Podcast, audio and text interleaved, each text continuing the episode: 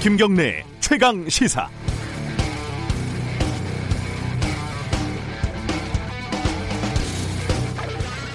지금까지는 이런 가족은 없었다. 얘들은 형제인가 자매인가, 그리고 얘들은 적자인가 서자인가, 그것도 아니면 효자인가.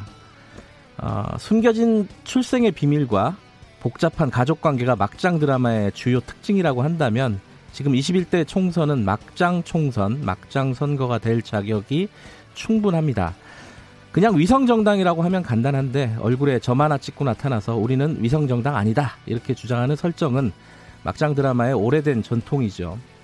우리 가족, 어떤 가족에서는 서로를 자매라고 했다가 언제 성별을 바꿨는지 갑자기 형제라고도 부르는데, 막장을 선호하는 한국 지상파에서도 좀처럼 다루기가 힘든 모험적인 소재라고 할 수 있습니다. 어떤 가족 큰어른은 형제를 만나서 우리는 형제당이라고 반가워하면서도 사돈을 만난 기분이라는 참신한 드립을 날리셨습니다. 막장 드라마에서 겹사돈까지는 구경을 했었는데, 형제이자 사돈인 경우는 본 적이 없습니다. 어떤 집안은 또 적자냐 서자냐를 따지다가 아니다, 나는 효자다, 이렇게 효자를 참칭을 해서 막장 드라마의 새로운 클라스를 제시하고 있습니다. 더구나 자식들 호적을 파서 단체로 입양을 보내고 수십억씩 유산을 받아먹는 건 막장 드라마 트로이카 작가들도 혀를 내두를 만한 설정입니다. 승리란 무엇인가, 부끄러움이란 무엇인가, 염치란 무엇인가, 그리고 정치란 무엇인가, 이렇게 얘기하는 사람들이 있습니다. 그렇게 생각하는 건 아마추어다, 현실을 모른다. 네, 잘 모르시는군요. 국민들의 절대 다수는 아마추어고, 그 아마추어들이 정치의 주인이라는 사실을요. 프로가 그런 거라면 저는 그냥 아마추어를 할랍니다. 3월 30일 월요일 김경래 최강시사 시작합니다.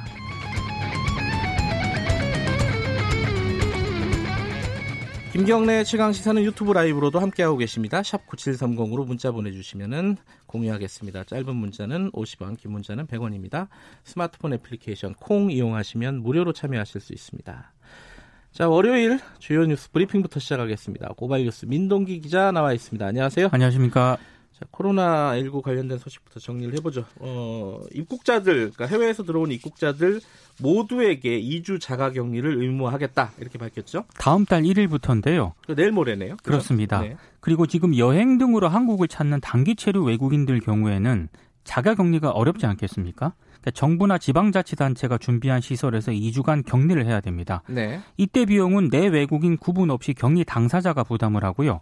하루 한 10만 원 정도, 모두 한 140만 원 정도 비용이 발생할 것으로 예상이 되고 있습니다. 네. 그리고 해당 조처가 적용되기 전 2주 동안 들어온 국외 입국자도 자가격리를 권고를 하고 진단검사를 받도록 할 계획입니다. 지난 주말을 기점으로 격리 중인 환자보다 완치자가 좀 많아진 상황인데요. 네. 29일 0시 기준으로 신규 확진자가 전날보다 105명 늘었습니다. 신규 확진 가운데 국외 유입 관련 사례가 41건으로 전체의 39%입니다. 이전과 비교해서 대규모 집단 감염 사례는 좀 줄긴 했습니다만, 병원이라든가 종교시설 감염은 계속 이어지고 있습니다. 대구 제2미주병원에서 75명의 확진자가 발생을 했고, 서울 만민중앙교회를 중심으로 13명의 확진자가 또 나왔습니다. 장기화 국면으로 가는 거 아니냐. 네. 그리고 이 장기화 국면에서 우리의 자세는, 대처는 어때야 하는가. 자, 브리핑 끝나면은 전문가 두 분과 함께 저희들이 좀 깊이 있게 얘기를 좀 나눠보겠습니다. 관련된 얘기인데, 그 긴급 재난지원금, 이게 누구한테 어느 정도 줄 것인지 이게 대략 윤곽이 나왔죠? 전체 가구의 70%에 해당하는 1,400만 가구, 그러니까 4인 기준으로 100만 원 정도를 지원하는 방식으로 좀 가닥을 잡고 있습니다. 네. 상품권이나 체크카드로 지급하는 방식으로 접점을 모았다고 하는데요. 그러니까 한마디로 고소득층만 제외하고 중상층까지 포함해서 전체 국민의 70%에 해당하는 3,500만 명 정도가 지원 대상에 포함이 될 것으로 보입니다. 네. 4인 가구가 기준이기 때문에요. 1인에서 3인 가구는 좀 적게 받고, 5인 이상 가구는 더 많은 금액을 받을 것으로 보입니다. 전체 소요 예산은 8조에서 9조 정도로 잠정 추산이 되고 있는데요. 문재인 대통령이 오늘 3차 비상경제회의에서 정부의 최종 입장을 발표를 할 예정입니다. 이 시국에 대기업 임직원들이 골프 해동을 해서 논란이 있다. 어디인가요, 여기는? 두산 인프라코어 임직원인데요. 네. 직장인 익명 게시판 앱에 올라온 글이거든요. 네. 두산 인프라코어 엔진 부문 임원하고 팀장 등 12명이 지난 28일 강원도 춘천 골프클럽에서 모임을 가졌다고 합니다. 두산이 운영하는 골프장이었다고 하는데 네. 이게 비판을 받을 수밖에 없는 게요. 골프 모임 하루 전인 지난 27일 두산중공업이 산업은행, 수출입은행 등으로부터 1조 원을 대출을 받기로 했거든요. 네. 그러니까 두산중공업은 올해 희망퇴직을 실시하고 인건비 절감 등을 하긴 했습니다만 경영난 때문에 집단해고에 대한 우려가 커지고 있는 상황이었습니다. 네. 특히 이번 골프 모임에는 코로나19 확진자가 나온 미국에서 귀국한 지 2주도 안 된 사람도 있었던 것으로 확인이 되는데요. 회사 쪽에서는 사실이라면 일단 사장이 입장을 밝혔는데 네. 부적절한 행동이었다. 신속히 상황을 파악한 뒤에 책임을 따지고 모든 조치를 취하겠다고 밝혔습니다. 정치권 소식 좀 알아보죠. 비례 후보를 낸 정당이 35개라고요? 네. 생각보다 적네요? 생각보다는 적은 것 같습니다. 예. 그리고 총 후보자 수는 312명인데요. 네. 의석수가 47석이지 않습니까? 네. 경쟁률이 6.64대 1입니다. 근데 정당 투표가 실시된 2004년 이후에 가장 많은 정당이 후보를 냈고요. 네. 비례대표 후보 투표 용지는 48.1cm로 역대 최장 길이가 될 것으로 보입니다. 네. 지역구 후보 없이 비례대표 후보만 낸 정당도 20개고요. 네. 지금 비례대표 등록 후보 가운데 90명 29%가 정과 기록이 있거든요. 네. 한국경제당의 사무총장이자 비례대표 4번 최종호 후보는 사기, 사문서 위조, 재물손괴, 음주운전 등 정과 18범입니다. 가장 많은 정과를 보유하고 18범이요? 그렇습니다. 예.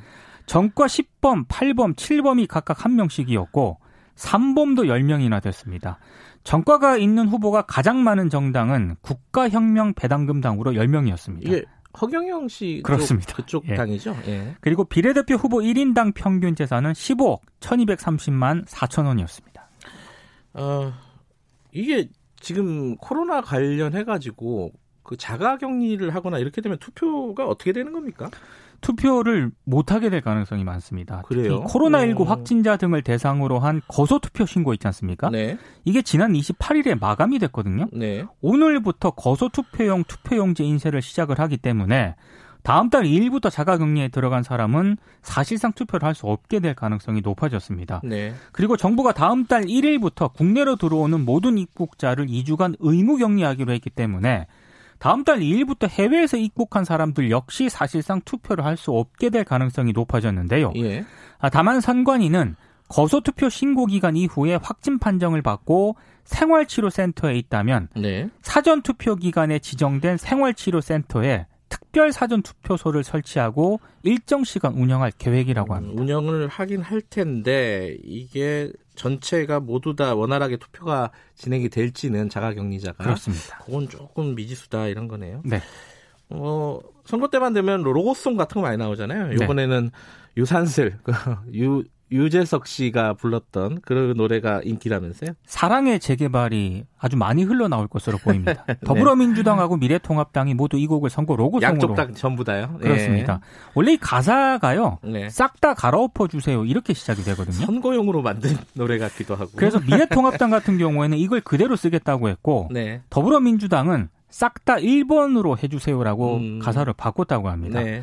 근데 민주당 같은 경우에는 유세 현장에서 가급적 이 곡을 틀지 않을 예정이라고 하는데요. 네. 지도부가 차분한 유세를 권고하고 있는 데다가 싹 다 1번으로 몰아주라는 가사를 강조하게 되면 비례위성 정당인 더불어시민당에게 피해가 갈 수 있기 때문이라고 합니다. 헷갈립니다. 자, 여기까지 듣겠습니다. 고맙습니다. 고맙습니다. 고발뉴스 민동기 기자였고요. 지금 시각은 7시 29분입니다. 최강 시사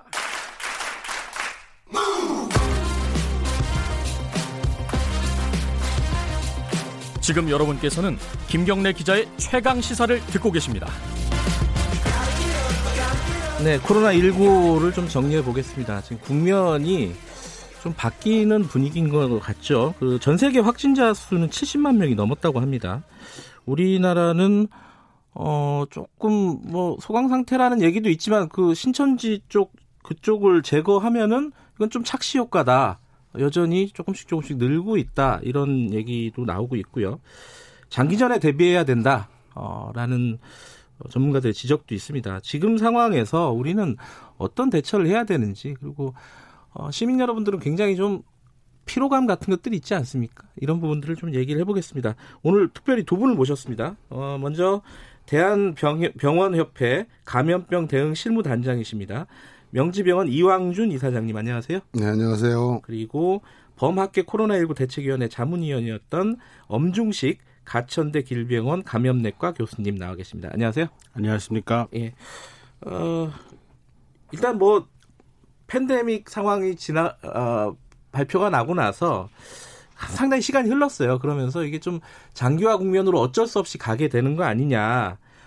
종식이라는 건 도대체 언제 오는 것이냐. 여러 가지 좀 고민들이 있습니다. 이 피로감도 있고 이게 이 이사장님께서 먼저 좀 말씀을 해주세요. 지금 언제쯤 종식이란 말을 써도 되는 건가요? 그게 가능한 건지 전망을 어떻게 봐야 되는 건지 전문가분들 입장을. 예. 일단 첫 번째로 미국하고 유럽이 지금 이제 뭐 굉장히 난리 국면으로 이제 접어들고 있는데 네. 엄격하게 보면 거기도 이제 시작인 거죠. 시작이어서 미국도 뭐 4월 한 달 동안은 뭐 거의 이제 상당히 심각한 상황에서 초토화가 될 가능성이 많고요. 네. 5월까지 뭐 그냥 쭉 한 두 달 정도는 아마 이 확산세가 지속이 될 거라고 봅니다.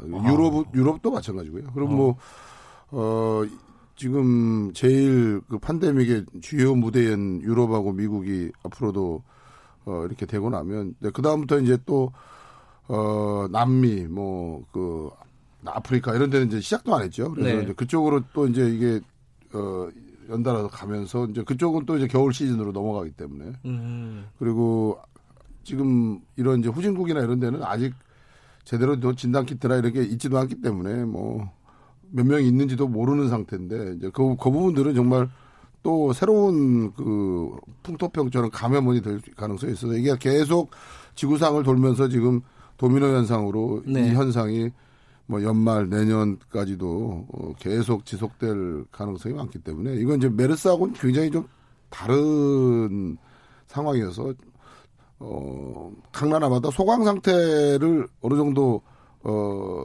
예상을 할 수 있겠지만 그 소강 상태가 절대 종식이 아니고요. 잠시 소강이 됐다가 또 어떤 계기로 또 이게 증가가 되거나 또 폭발할 수 있는 이런 예. 이런 국면이라고 이해를 하셔야 될 것 같습니다. 그러면 우리나라는 어떻습니까? 유럽하고 미국은 이제 시작이다 이렇게 이사장님께서 말씀하셨는데 우리나라 같은 경우는 엄 교수님 그 3차 피크 이런 것도 우려하는 목소리가 있더라고요. 그거 어떻게 보세요? 우리나라 상황은? 네, 지금 뭐 두 번째 피크를 대구 경북 지역을 중심으로 해서 넘어간 상태인데 네. 이제 세 번째 피크를 막기 위해서 굉장히 노력들을 많이 하고 있죠. 그런데 세 번째 피크는 어디서부터 오겠느냐? 지금 최근 추이를 보면은 역시 그 다른 나라에서의 유행이 많이 번지면서 해외 유입 사례들이 늘고 있습니다. 해외 유입 사례들이 결국은 많은 접촉자들을 만들어낼 수 있다면 네. 결국 이 과정을 통해서 또 우리 지역사회 유행이 커질 가능성이 매우 높다고 보고 있고 네. 또 하나는 지금 뭐 요양병원이나 정신병원 위주로 집단 감염이 계속 발생을 하고 있는데 네. 이 집단 감염도 그 요양시설이나 정신병원 내부에서의 유행으로만 볼 수 없는 것이 이제 결국 여기를 왔다 갔다 하는 근무자들이나 또는 네. 어떤 형태로도 방문했던 분들이 감염돼서 나올 가능성이 있기 때문에 또 하나의 그 발화점이라고 볼 수가 있겠고요. 네. 결국에는 그 팬데믹 상황이라는 것이 전 세계적인 유행이 끝이 나지 않으면 우리나라도 안전할 수가 없는 것이고 또 하나는 그 이왕준 이사장님 말씀하신 것처럼 이게 네. 계절성 추이를 가지고 계속 반복되는 그런 양상이거나 또는 이제 토착화되는 그런 상황이 되면 사실 종식을 기대하기는 어렵다고 보고 있습니다. 지금 정부에서도 그렇고요. 전 사회적으로 사회적 거리를 유지하자. 뭐 사회적 거리가 아니라 물리적 거리다 이렇게 얘기하시는 분들이 있지만은 어쨌든 그 거리를 유지하자는 얘기들은 있는데 실제로 주말에 보셨겠지만은 그렇게 뭐 긴장감이 전체적으로 높거나 그러지는 않습니다. 왜냐하면은 확진자 숫자가 약간 뭐 정체되어 있다라고 할까요? 확 줄지는 않았지만 한 100명 선을 계속 유지하고 있잖아요. 안심할 단계는 아니지만 사람들은 많이 안심하고 있는 듯한 분위기예요. 이거 어떻게 보십니까? 이 분위기는? 글쎄요, 뭐 제가 볼 때는 안심을 해서가 아니고요. 네. 이게 이제 상대적으로 어떤 거리두기에 대한 피로감이나 그거에 대한 이제 이 익숙해지는 일상화, 새로운 일상화가 되면서 지금 거꾸로 이제 과거와 같이 이렇게 일방적으로 집에 머물러 있거나 대면을 기피하는 게 아니고 나름으로 이제 본인들의 어떤 활동이랄까 그 생활을 꾸려나가는 그런 방식으로의 지금 전화가 지금 이루어지고 있는 거 아닌가. 이제 이런 느낌을 저는 거꾸로 봤습니다. 왜냐하면 사실 우리가 지금 그 1월 20일 날짜 확진자가 나왔지만 네. 이적 사회적 거리두기를 지금 나름대로 이게 세게 시작하고 진행한 거는 5주밖에 되지 않습니다. 네. 그러니까 5주째 벌써 이제 넘어가는 상황인데 이런 정도의 이제 반응이라고 한다면 이게 만약에 만약에 아니고 사실상 이제 중장기전으로 이게 네. 전환을 해야 되는데 그런 상황에서는 어떻게 하면 한편으로는 이 효율적인 방역 체계를 유지하면서도 네. 적절한 지금 그런 새로운 그 사회생활과 또는 경제생활로의 전환을 만들어갈 거냐. 이게 이제 올드 노말로 복귀할 수는 없는 거고 그런 의미에서 이제 뉴 노말로 전환을 해야 되는 상황이다 이렇게 얘기를 하는 거죠. 근데 뉴 노말이라 그러면 이제 뭐 새로운 어떤 표준, 새로운 규범, 새로운 일상 뭐 이런 뜻일 텐데 그거는 과거에 올드 노말 그러니까 과거의 기준과 뭐가 다른 것이냐, 뭐가 달라야 할 것이냐 어떻게 보십니까? 네. 그 신종감염병이 한번 유행을 하고 나면 네. 실제로 이제 의료적인 측면의 변화만 있는 것은 아니고 사회적인 측면, 경제적인 측면들이 모두 바뀔 수밖에 네. 없는 계기가 되는데요. 지금 현재 그 뉴노말, 그러니까 새로운 일상이 무엇이냐 사실 정의 내리기도 어렵고 대상을 특정하기도 아직은 어렵고 네. 방법이나 그 내용도 결정된 바가 없습니다. 결국은 자연스러운 그런 과정에서 이 사회가 그 결정을 하게 되는 그런 합의하게 되는 과정을 겪게 될 것 같고요. 네. 이제 그런 과정에서는 개인의 일상생활 그리고 직장과 같은 어떤 그 본인의 어떤 경제적인 활동을 위한 여러 가지 측면들 그리고 또 여러 가지 종교적인 모습들 이런 것들이 다 변화될 가능성이 많습니다. 그러니까 실제로 그 가치를 추구하기 위한 방법들을 다 바꿔나가는 그런 과정이 생겨나게 될 것 같은데요. 네. 그게 이제 어떤 모습으로 나올 것이냐 그 부분은 이 상황의 변화를 보는 수밖에 없지 않나 이렇게 생각을 하고 있습니다. 근데 이제 그것과 또 연관이 되는 건데 전 세계적으로는 폭발적으로 지금 증가하고 있고 우리나라는 한 100명 선을 지금 유지를 하고 있습니다. 약간 긴장된 느낌, 소강 상태라고 부르기는 조금 너무 낙관적인 것 같고 그런데 지금 해외에서 들어오는 입국자들을 전면적으로 차단하진 않고 있어요. 지금 이제 정부가 밝힌 거는 내일 모레부터는 무조건 2주간 특별한 아주 사유가 없으면 2주간은 자가격리를 하게끔 만든다 강제로. 자가격리만은 아니죠. 왜냐하면 외국인들 같은 경우는 특수시설에서 무조건 네. 일종의 유폐 이 격리 수용을 하기 때문에 뭐 그냥 일반적인 자가격리라고 보기는 어렵습니다. 본인의 어떤 숙소가 있다면은 뭐 집이 있다면은 뭐 자가격리를 할 수 있다는 건데 외국인들은 그런 경우는 많지는 않겠죠, 당연히. 근데 그 전면적인 입국 금지를 해야 된다라고 계속 얘기하는 쪽이 있습니다. 계속 조금씩은 있는데 이거 어떻게 봐야 되는지. 왜냐하면 그 부분에 대한 두려움들을 시민들이 갖고 있는 건 사실인 것 같아요. 이제 외국인들에 대한 확진자들이 조금씩 늘면서 어떻습니까, 이사장님께서? 예, 뭐 제가 먼저 말씀드렸는데 예. 사실 입국 제한이나 입국 금지에 대한 문제는 이게 어떤 그 아주 큰 원칙처럼 거론되는 것은 저는 좀 그 좋은 부분은 아니라고 생각합니다. 이건 정말 기술적인 부분에서 다뤄져야 된다고 생각을 하고요. 네. 실제로 이제 우리나라의 검역 역량 또 네. 이런 격리와 관련된 준비 이런 것들이 충분하다면 지금 현재 상태에서 입국 제한이나 입국 금지를 할 필요는 없겠죠. 그렇지만 지금 이런 부분들이 다시 문제가 되는 것은 초기에 유럽으로부터 입국자를 전수검사를 하고 격리를 하고 이런 과정에서 실제로 검역 역량이 상당히 그 어려움이 있었고 그리고 이 격리와 관련된 준비도 부족했던 점들이 나타났기 때문에 다시 거론되는 것이거든요. 그래서 이 부분은 그런 준비와 어떤 역량의 상황에 따라서 충분하다면 입국 제한이나 입국 금지를 할 필요가 없다고 생각을 하고 만약에 그렇지 않고 이런 역량을 좀 더 확대하고 또 이 준비를 할 시간이 필요하다라고 하면 기술적으로 입국 제한이나 입국 금지를 하는 것이 저는 바람직하다고 생각합니다. 지금 상황은 어떤 거라고 보세요? 그러니까 지금 뭐 제가 볼 때는 입국 금지에 지금 거의 준하는 정도의 이제 일단 이제 강력한 지금 나름의 통제를 일단 들어간 거는 당연한 과거로 생각하고요. 더군다나 이렇게 폭발적인 해외 증가가 되는 상황에서는 일단 그거를 막아야 되는 게 제일 중요하니까. 그거를 어떤 이게 제일 어떤 방식으로 하는가가 가장 효율적이냐? 그다음에 그거를 우리가 감내할 수 있는 우리의 실질적인 능력과 그 검역 상황을 어떻게 만들어갈 것이냐. 이런 관점에서 조금 더 전문적으로 논의가 필요하다고 말씀을 하는 것 같고요. 우리가 이제 아까 그 뭐 뉴노멀 얘기하면서 자꾸 이제 사람들이 과연 뭘까 일 때 뭐 너무 이제 추상적이고 아주 거창한 얘기를 하기 전에 일단 두 가지 정도만 얘기를 해보면 좀 우리의 상상력이 구체화될 것 같아요. 첫 번째로는 이제 해외 여행 내지는 해외에 나가는 거가 과연 연내에 가능이나 하겠느냐. 뭐 저한테 제일 많이 물어보는 분이 여름 휴가 이 계획 다 어떻게 해야 됩니까? 이러는데 지금 분위기로 저는 여름 휴가라는 이름으로 지금 해외에 출국하거나 돌아다닐 수가 있는 것 자체가 가능하겠느냐.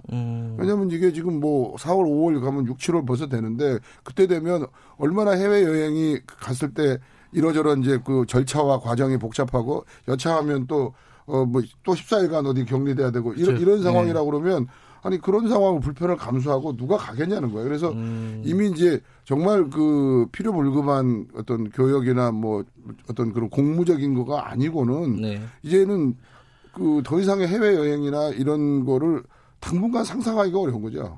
당분간이 어디까지냐라고 생각해 보면 또 그다음에 우리 상상력이 있는 거고요. 또 하나가 이제 당장 지금 다음 주부터 이제 계약인데, 그럼 설령 계약을 두 주를 더 연기를 한다던 치더라도, 그러면 두 주 연기해서 시간을 벌었더라도, 그러면 두 주에 또 어떻게 하겠냐는 거예요. 근데 우리가 과연 학교를 안 가는 걸 가지고 새로운 방식의 교육 시스템을 지금 만들었느냐, 그걸 준비한 바가 있느냐, 뭐 그래서 전부 다 이걸 이제 무슨 화상이나 뭐 이런 거로 지금 하자고 그랬더니 그거가 안 되는 아이들은 그러면 PC방 가야 되는데 PC방 가면 PC방이 또 하나의 오염에 그다음에 학원이 또 오염에 또 이 온상이고 이러다 보니까 당장 지금 교육 문제 하나만 하더라도 과연 우리가 어떤 방식의 중장기적인 형태의 사회적 거리두기와 이 방역 구조를 유지하면서 일상적 교육 체계의 전환을 만들어갈 거냐에 대한 사회적 합의, 사회적 논의를 빨리 시작을 해야 된다는 거죠. 근데 중장기적인 게 문제가 아니라 다음 주면 벌써 개학입니다. 4월 6일. 지금 엄 교수님께서는 어떻게 보십니까? 지금 약간 논쟁적인 부분인 것 같은데. 네, 지금 그 국내 유행 양상, 특히 확진자가 발생을 하고 또 그 확진자들이 어디서 나오는지를 보면은 사실상 개학은 4월 중에는 어렵지 않느냐. 아, 4월 중에 어렵지 않느냐? 의료적인 측면이나 방역적인 측면에서는 당연히 지금 현재 개학은 불가능한 상황이라고 보고 있습니다. 물론 이제 이게 사회적 합의에 의해서 일정한 피해를 감수하고라도 해야 되겠다라고 결정을 하면 모르겠지만 지금 현재 유행 상황을 보면은 개학은 더 미뤄져야 된다고 보고 있습니다. 이사장님께서도요? 네, 뭐 제가 볼 때 두 주 정도나 필연적으로 미뤄질 것 같고요. 문제는 그러면 이제 그 안에 또 선거도 있고 한데. 그럼 두 주를 미루더라도 그럼 그 두 주 후에는 어떻게 할 거냐. 그러니까 지금부터 두 주를 미룬다. 그럼 4월 20일이면 앞으로 한 3주 남았지 않습니까? 우리 사회가 3주 안에 그다음에 그러면 이건 계약뿐만이 아니고 그다음 자녀 수업이나 학사 일정을 어떻게 할 것인가에 대한 사회적 합의를 단지 저 정책 당국에서 미룬다의 문제가 아니고 그 현장에 있는 교사부터 중간에 있는 모든 그 역량과 그 소스들이 다 모여서 어떻게 이거를 재편할 건가에 대한 신속한 논의와 합의가 있어야 될 거라고 생각합니다. 아마 이르면 오늘 교육부에서 발표가 있을 것 같습니다. 순차적으로 온라인 계약을 할 것인지 아니면은 뭐 정상적으로 4월 6일날 계약을 할 것인지. 근데 어쨌든 지금 상황에서는 엄 교수님께서는 4월 계약도 좀 난망한 상황이다 이런 말씀이시네요. 근데 일각에서는 그런 얘기를 해요. 이게 장기전에 대한 얘기인데요. 결국은 집단 면역이라고 하잖아요. 그 개념 한 60% 이상은 걸려야지 이제 끝난다 이 상황이. 이거는 사실 굉장히 두려운 얘기예요. 시민들 입장에서. 그러면 결국 어찌됐든 걸려야지 끝나는 것인가 이게 코로나라는 상황이. 이건 누가 어떤 선생님께서 말씀해 주시겠습니까? 명 교수님. 예. 뭐 저는 이건 개인적인 생각입니다만 네. 실제로 이제 우리가 지금까지 해왔던 여러 가지 억제 전략 그리고 네. 또 완화 전략 같은 것들이 할 수 있는 데까지 했는데도 도저히 안 되겠다. 네. 그때까지 백신도 안 나오고 항바이러스제도 안 나오는 상황에서 우리가 이제 자원이 고갈이 되고 더 이상 할 것이 없는 것 같다라고 판단이 됐을 때는 네. 저는 그때는 뭐 이런 상황을 받아들일 수밖에 없지 않나라고 생각을 하는데 그 전 단계에서는 저희가 최선을 다해야 된다. 왜냐하면 이렇게 그냥 자연적으로 면역을 모든 우리 사회 구성원들이 갖게 하려는 그런 과정에서는 필연적으로 굉장히 많은 피해를 입어야 됩니다. 희생자가 나올 수밖에 없습니다. 그 희생자의 또 대부분은 고위험군이 될 거고요. 네. 이런 부분에 대해서 우리가 받아들일 수 있겠는가. 그런 어떤 끝까지 노력을 다 하지 않은 상태에서 그런 피해를 그냥 고스란히 네. 사회가 받아들이는데 합의할 수 있겠는가. 네. 저는 그런 점에서 할 수 있는 데까지 그래도 최선을 다해야 된다고 생각합니다. 지금은 뭐 집단 면역을 얘기하기 전 단계. 최선을 다해야 되는 단계다 이런 말씀이신 거예요. 집단 면역이라는 거가 네. 이제 개념적이고 이론적인 건데 네. 거꾸로 집단 면역 얘기가 나올 정도로 요 지금 이번 코로나 사태는 중장기전이 될 거다라는 네. 거에 대한 하나의 개념적인 설명인 거죠. 그러니까 이게 백신이 개발되지 않고 이런 상황이라고 한다면 네. 진짜로 전체 인류의 60, 70%가 되는 정도가 돼야만 이게 종식이 될 거다라는 네. 논리인 거고요. 뭐 저 백신이 빨리 개발이 되면 좀 더 빨라지겠죠. 문제는 그러면 거기까지 가는 중장기전에서 이태리처럼 의료 역량을 초과하는 이런 큰 그 아웃브레이크가 벌어지게 되면 결국 그거를 수용하지 못한 사람들은 그냥 다 집에서 돌아가셔야 되는 이런 이제 속수무책의 상황이 되기 때문에 지금 상황에서는 그 집단 면역이 이루어지는 그 중장기적인 길을 가면서도 절대로 우리가 통제할 수 없는 상황을 만들지 않게 하기 위해서 우리가 지금 완화 전략도 쓰는 거고 우리가 지금 의료 역량이 감내 가능한 예. 지속 가능한 구조로 만들어서 그 안에서 그래도 통제할 수 있고 우리가 수용할 수 있게끔 가자. 이게 이제 기본적인 논리가 되는 거죠. 우리 지금까지 이제 방역의 어떤 평가를 한다면은 이게 좀 상대적으로 다른 나라에 비해서 굉장히 뭐랄까 점수가 높다라고들 많이 평가를 합니다. 하기는. 근데 이제 엄 교수님이 보시기에 그래도 우리가 좀 미진했던 부분은 뭐고 앞으로 전략을 세울 때 유심히 어떤 바라봐야 될 부분 그건 어떤 부분이라고 보세요? 아직까지는 거시적으로 네. 보면은 전체적인 방역이 틀어졌다고 보기는 어렵고 네. 또 어느 정도 효과를 갖고 있는 것도 사실인 것 같습니다. 그렇지만 미시적으로 보면 여전히 문제점들이 많은 게 첫 번째는 특히 중앙정부와 지자체의 역량이 네.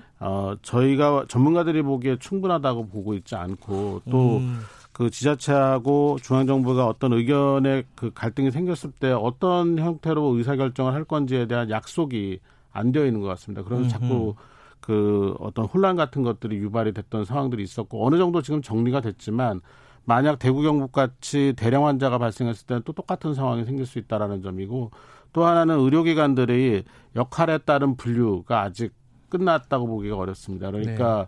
중증 환자를 어디서 보고 그리고 그렇지 않은 환자들을 어디서 맡아서 볼지에 대한 그 분류 작업이나 또는 병상의 준비나 이런 것들이 좀 미진한 부분들이 있기 때문에 뭐 이런 부분에 대한 보완이 필요하고 그다음에 자원 관리입니다. 지금 이제 길어지면서 여러 가지 개인 보호구를 네. 비롯한 자원들이 다 부족하게 될 텐데 이것들을 어떻게 원활하게 공급할 것인가에 대한 준비가 필요합니다.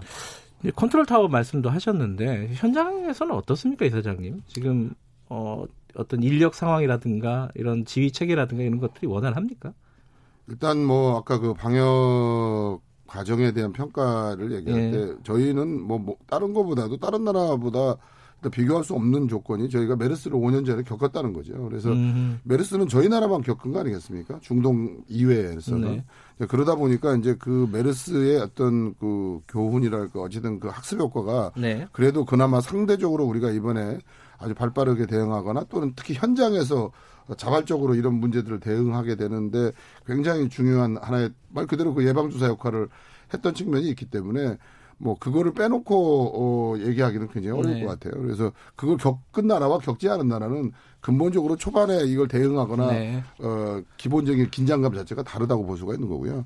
현장의 컨트롤 타워 문제는 이건 초기부터 얘기됐던 거고, 사실 메르스 때 이후에도 우리가 가장 중요한 어떤 그 교훈이자 개선해야 될 점이라고 봤는데, 이번에도 이제 막상 이제 지금 상황이 벌어지게 되면 그 부분들에 대한 어떤 그 작동 구조 자체가 굉장히 그렇게 원활하지 않습니다. 그래서 이걸 이제 그나마 이제 대구 경북은 워낙 예측하지 않은 폭발적인 상황이었다고 그러지만, 이후에 지금 이제 다른 지역에서 계속 이거를 끌고 나가려고 그러면 정말 중장기적인 관점에서의 그 안정적인 컨트롤 타워, 그리고 그 현장과 그다음에 관과 그다음에 지방자치단체와 중앙이 하나로 좀 이렇게 연결되면서 서로 이렇게 그 유기적인 어떤 그런 역할 분담이 되는 그런 컨트롤 타워를 지역 단위, 권역 단위, 그다음에 전체 중앙의 그 전국 단위로 빨리 좀 재정비를 하고 그거에 대한 가이드라인과 이 기본 프로토콜을 빨리 지금 합의를 해야 될 그런 상황이라고 생각합니다. 뭐 시간이 많지가 않아서요. 마지막으로 엄 교수님께서 국민들에게 지금 좀 피로감이 많지 않겠습니까? 장기전이라고 하니까 더 지금 뭐랄까 피로감이 가중되는 느낌도 있는데, 좀 당부의 말씀 한 말씀 듣고 마무리하죠. 예, 지금까지 굉장히 잘해주셨고 또 잘 견뎌주고 계십니다. 그런데 뭐 어쩔 수 없이 이게 장기전이 될 수밖에 없는 상황인데 지금 각자가 해야 될 일이 무엇인지에 대한 고민을 조금 더 해주시고, 그리고 이 정부나 뭐 이런 데서 결정된 사항에 대해서 조금 더 관심을 가져주시고 참여해 주셨으면 하는 그런 바람이 있습니다. 이사장님도 간단하게 뭐 제일 중요한 게 뭔지 국민들에게. 이제 피로감들이 쌓이는 거는 맞지만 이거 자체는 이제 피할 수 없는 하나의 어떤 문명사적인 도전이다 이렇게 생각해야 될 것 같고요. 어찌 보면 이제 이런 개인 위생부터 이런 생활의 그 변화라는 거가 어떤 뭐 사회적인 문제를 떠나서 좀 더 큰 관점에서 보고 큰 여유를 가져야 될 것 같습니다. 앞으로 더 이상 평범한 일상을 기대할 수 없다. 이건 좀 인지해 주셨으면 좋겠습니다. 오늘 두 분 감사합니다. 이왕준 선생님 그리고 엄중식 선생님이었습니다. 1부 여기까지.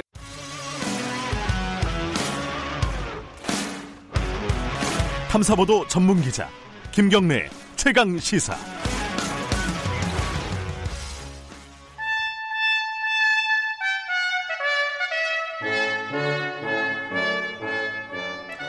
김경래 최강시사 2부 시작하겠습니다. 매주 월요일 박지원 의원과 함께하는 고품격 정치 토크, 박지원의 정치의 품격.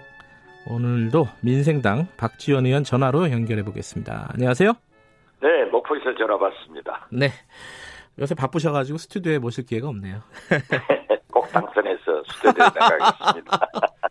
아이고, 지원 좀 해주세요. 갑자기 훅 들어오시는데. 해볼까 바로도. 많이 안 옵니다. 네. 오시고 목포에 한번 오세요. 알겠습니다. 다른 당 얘기부터 좀 여쭤볼게요. 네네. 김종인 전 비대위원장이 미래통합당 총괄 선대위원장으로 결국은 갔습니다. 결국은. 그런데 첫 번째 구호가 뭐였냐면요. 취임 일성이 못 살겠다 갈아보자였어요. 이게 이제 50년대에 나왔던 얘기 아니에요? 이 얘기 듣고 어떤 생각이 드셨습니까? 글쎄요, 저하고도 참 가까운 호영호재하고 존경했는데 지금 하는 걸 보니까 좀 맛이 가신 분 같아요. 아, 이거 너무 세게 말씀하시는 거 아니에요? 진짜 이건 있을 수가 없는 일이에요. 무슨 선거 전문가입니까? 그리고 경제 민주화나 모든 것을 자기가 했다.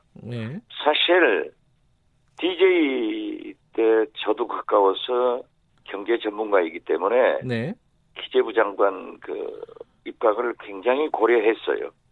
또 본인하고도 얘기했고 DJ도 높이 평가를 했는데, 우리 김대중 정부에서 동아은행 사건으로 구속된 사람을 어떻게 다시 입각시키겠느냐 해가지고 안 했어요. 그리고 저도 굉장히 좋아해서 비교적 자주 만났고 저하고 사실 건너밥 고문하고 우리 제3세력의 대표를 맡아달라고 만났습니다. 그런데 자기 일정으로 일주일을 연기했어요. 그래서 만나서 여러 가지 얘기를 하고 저에게 통합해서 네. 박지원 당신이 대표를 하면 되지 않느냐. 네. 이렇게 물어서 저는 할 수 없고 제가 하면 안 되고 형님이 맡아주십시오. 네. 하고 쭉 우리 당 얘기 여러 가지 보관을 얘기했어요. 네. 그랬더니 다시 한번 만나자 하고 연락은 없었어요. 그다음에. 네. 그런데 어떻게 이상하게 누가 데리고 왔더라. 엉뚱한 소리 하더라. 나는 이때부터 평소에 인격을 가진 김종인 위원장이라고 생각 안 했어요. 아, 이분이 맛이 가기 시작하는구나. 했는데 이번에 보니까 완전히 간 것 같아요. 누가 김종인 위원장을 그렇게 믿습니까? 이게 아니, 박근혜 당선시켰다. 문재인 당선시켰다. 둘이 다 틀렸다. 그러면 또 황교안은 되는 사람입니까? 나는 참 마시간 그 형님에 대해서 어떻게 말씀도 그렇게 할 수 있고 그러한 언행을 쓰시는지 참 아쉬워요. 근데 지금 못 살겠다 갈아보자가 무슨 코로나 와서 못 살겠다 하는 것은 얘기가 되지만은 예. 갈아보면은 뭘 어디를 갈아요? 코로나를 갈아야지. 아, 못 살겠다 갈아보자가 코로나여야 된다 이런 말씀이시네요. 그렇죠. 예. 지금 현재. 근데 또 그런 얘기도 했어요. 이제 황교안 대표 같은 경우도 요건 좀 약간 나중에 수정했다 다시 올렸다 막 이런 소동을 겪긴 했는데 그 교회 내 집단 감염이 거의 없다. 이렇게 본인 페이스북에다 올렸다가 이게 좀 문제가 됐습니다. 그리고 또 하나는 지금 문재인 정부 잘했다고 자화자찬할 필요 없다. 왜냐하면 이거 다 박정희 전 대통령이 만든 거다. 현 의료 체계가. 요거는 여러 정부에서 일을 해보시지 않았습니까? 박지원 의원께서는 이건 어떻게 생각하십니까? 아니, 모든 게 네. 그렇게 따진다고 하면은 단군 할아버지 때부터 다 이루어온 거예요. 아, 네네. 아, 그렇기 때문에 기승전결하는 거지. 네. 역사는 발전하고 인생은 아름답다라고 DJ는 얘기를 했습니다. 네. 박정희 대통령부터 시작해서 모든 게 발전되어 왔지. 네. 오직 퇴보하는 사람은 황교안 대표 한 사람 같아요.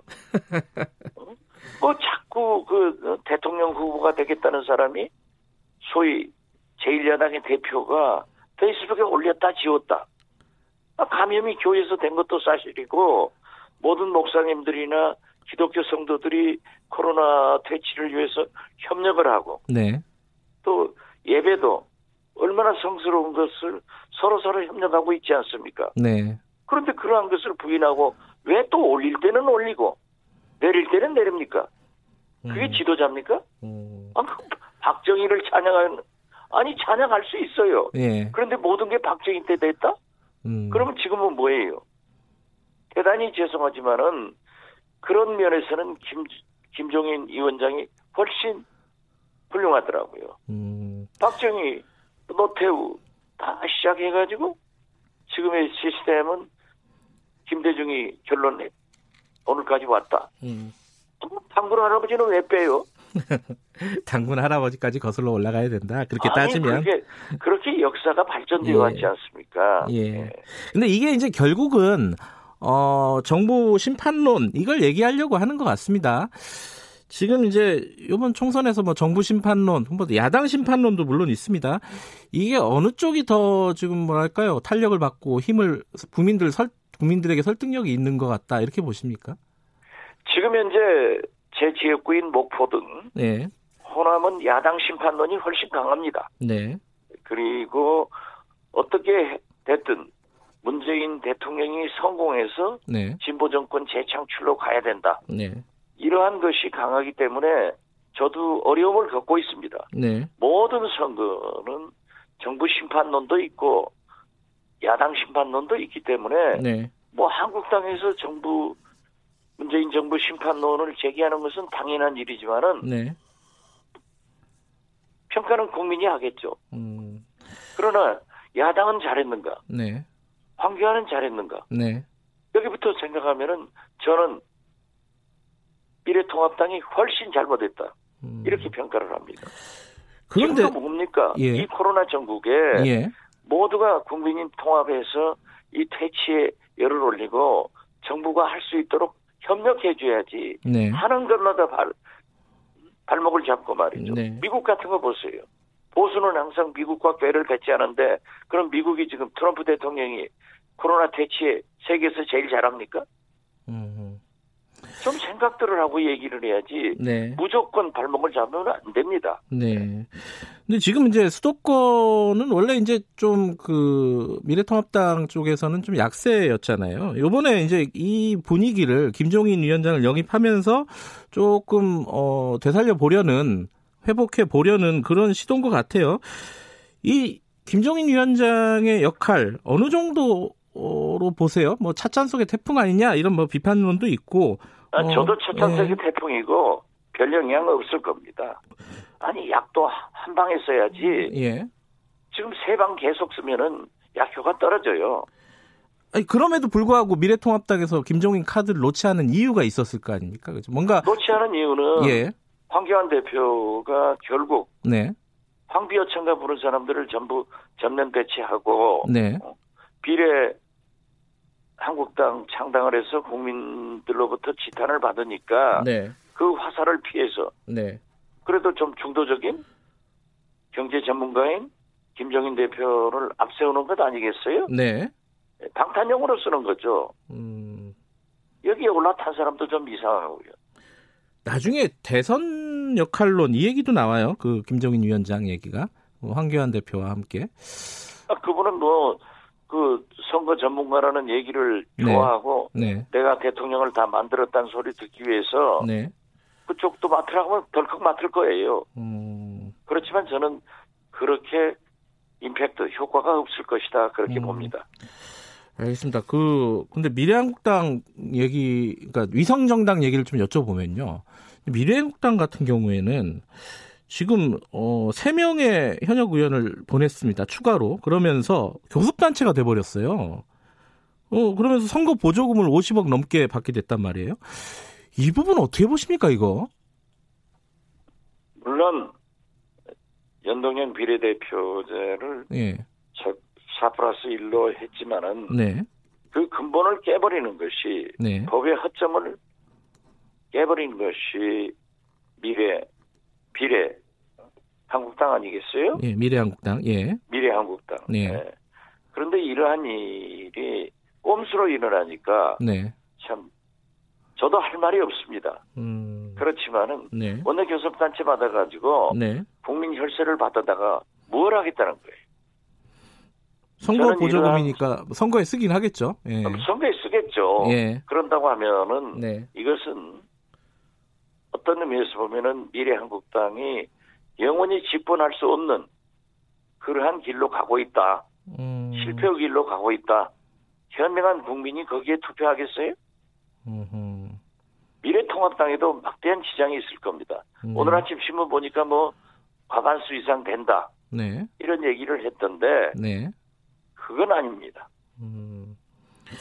그 여당 쪽 얘기도 해보면요. 같은 개념의 위성 정당이라고도 볼 수 있죠. 열린민주당의 더불어시민당 이게 출범을 했는데 열린민주당하고 지금 복잡합니다. 지금 상황이 이게 어떻게 될 것 같습니까? 어차피 제로섬 아니냐. 그러면서 이제 더불어민주당 쪽에서는 열린민주당에 약간 견제구를 좀 보내는 것 같기도 하고요. 어떻게 보세요, 이거? 저는 더불어민주당에게 예. 한국당에서 즉 미래통합당에서 네. 미래한국당을 창당할 때 네. 꼼수는 정수를 이길 수도 있다. 그러니까 함께 창당해줘라. 네. 이렇게 했는데 소위 비난을 세게 했잖아요. 네. 그리고 우리는 하지 않겠다. 네. 라고 하다가 더불어시민당을 창당한 것은 만시지탄이 있지만은 네. 할 수밖에 없었습니다. 예. 그래서 저는 어떠한 경우에도 보수에게 다수당을 넘겨서 국회의장과 다수의 상임위원장을 주는 것보다는 네. 그렇게 됐을 때 문재인 대통령의 자녀 임기 2년이 어떠한 발목의 의거에서 나갈 수가 없습니다. 그리고 진보 정권의 재창출도 어렵기 때문에 네. 더불어시민당을 창당한 것은 잘한 일이다. 네. 저는 그렇게 보고요. 네. 또 한편 열린민주당도 보면은 좀 조국 전 장관의 지지 세력들이 응집한 것으로 보이는데요. 네. 그러한 세력과 비교적 이 민주당 위성 세력들이 같이 가고 있기 때문에 네. 저는 두 당이 시너지 효과가 있을 것이다.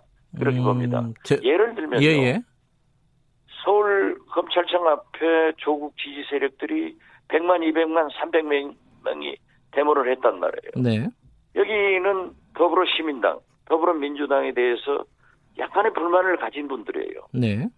그렇기 때문에 그 세력을 방치하면은 오히려 진보 세력들이 분열할 수 있는데 네. 그 세력은 그 세력으로 묶어가지고 진출하면은 제가 볼 때는 뭐 지금 민주당에서 특히 이해찬 대표가 절대 통합 안 해준다.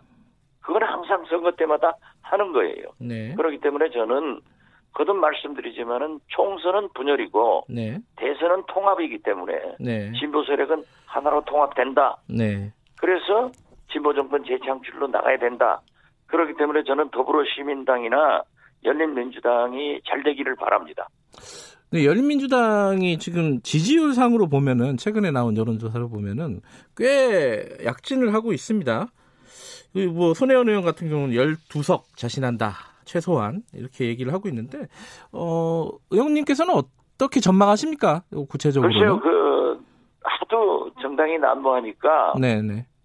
아무리 제가 점친다고 해도 그건 네. 잘 말 못하겠어요.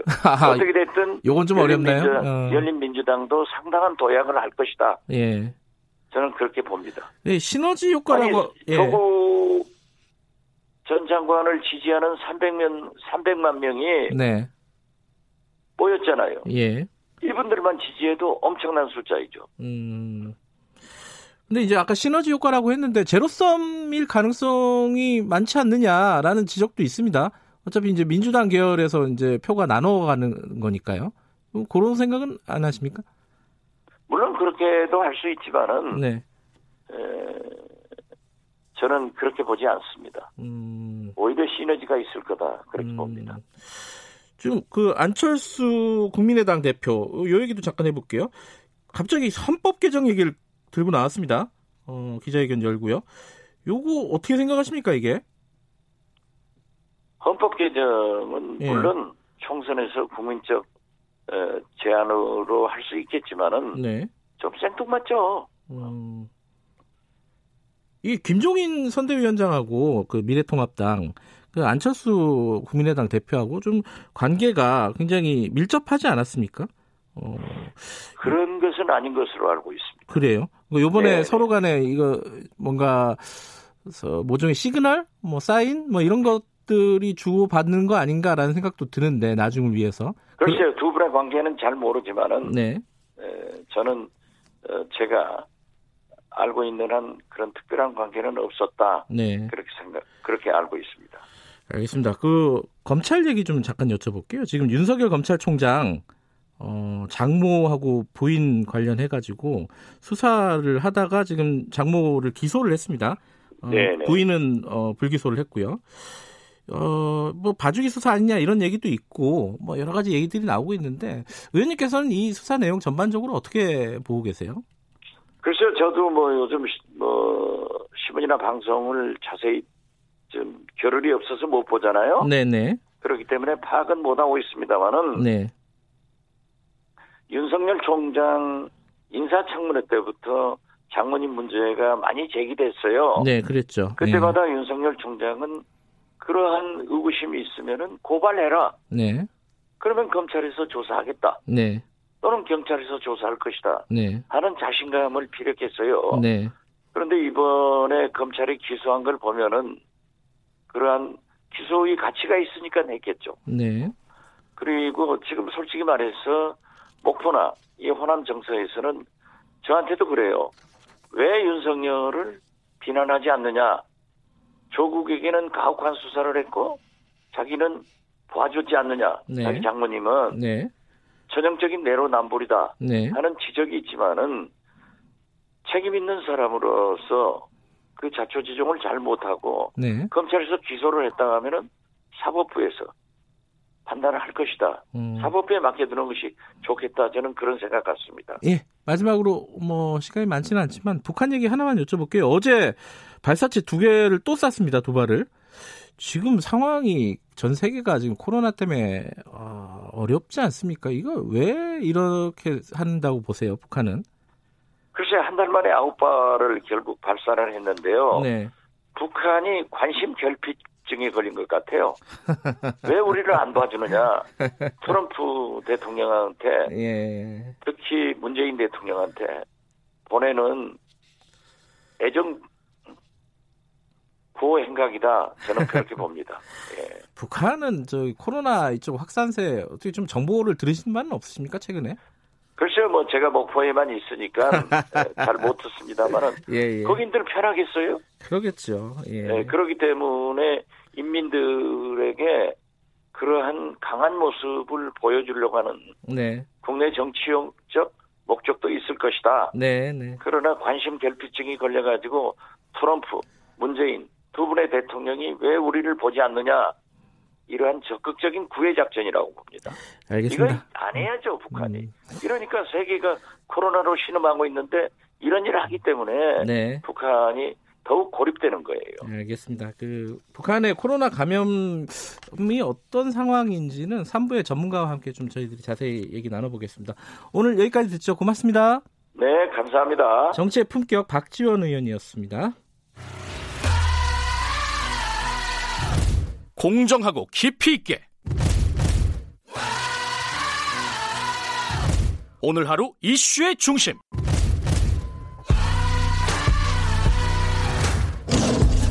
김경래의 최강 시사.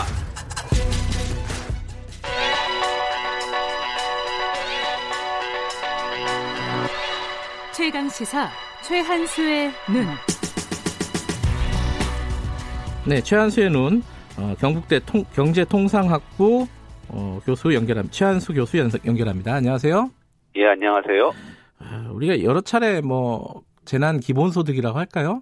뭐 이름을 네네. 어떻게 붙이냐에 따라서 좀 다르겠지만은 관련된 네. 얘기를 했는데 네. 실제로 지금 가시화가 되고 있습니다. 예를 들어 경기도 같은 경우에는 모든 도민에게 이게 뭐 소득이나 이런 네, 거 다 상관없이 네, 10만 원. 이거 어떻게 각 지자체들도 조금씩 내용은 다르지만은 뭔가를 도입하려는 움직임을 보이고 있습니다. 서울시도 그렇고 어떻게 예. 보세요? 그러니까 뭐 사실 또 오늘도 정부가 또 이것도 입장을 정리하는 것으로 알려져 있는데요. 예예. 잖아요. 근데 이제 그러니까 결국 두 가지 흐름이 있는 것 같아요. 그러니까 뭐 재난 기본 소득 혹은 수당 뭐 이런 건데 네. 첫 번째는 그러니까 이게 사회보험의 보완책으로서 네. 좀 더 확장된 버전으로서의 기본 재난 기본 소득을 사고하시는 분들이 있는 것 같고요. 네. 그게 이제 서울시 모델에 가깝습니다. 네. 그래서 이제 그런 경우에는 기존에 소득이 크게 감소하거나 그런 다른 위험에 처한 분들에 대해서 집중해서 주는 게 옳지요. 네. 그러니까 서울시가 지금 중위소득자 주기로 했고요. 중위소득 네. 이하로. 네. 그다음에 그 중에서도 또 기존에 급여를 받던 분들은 제외해요. 서울시는. 네.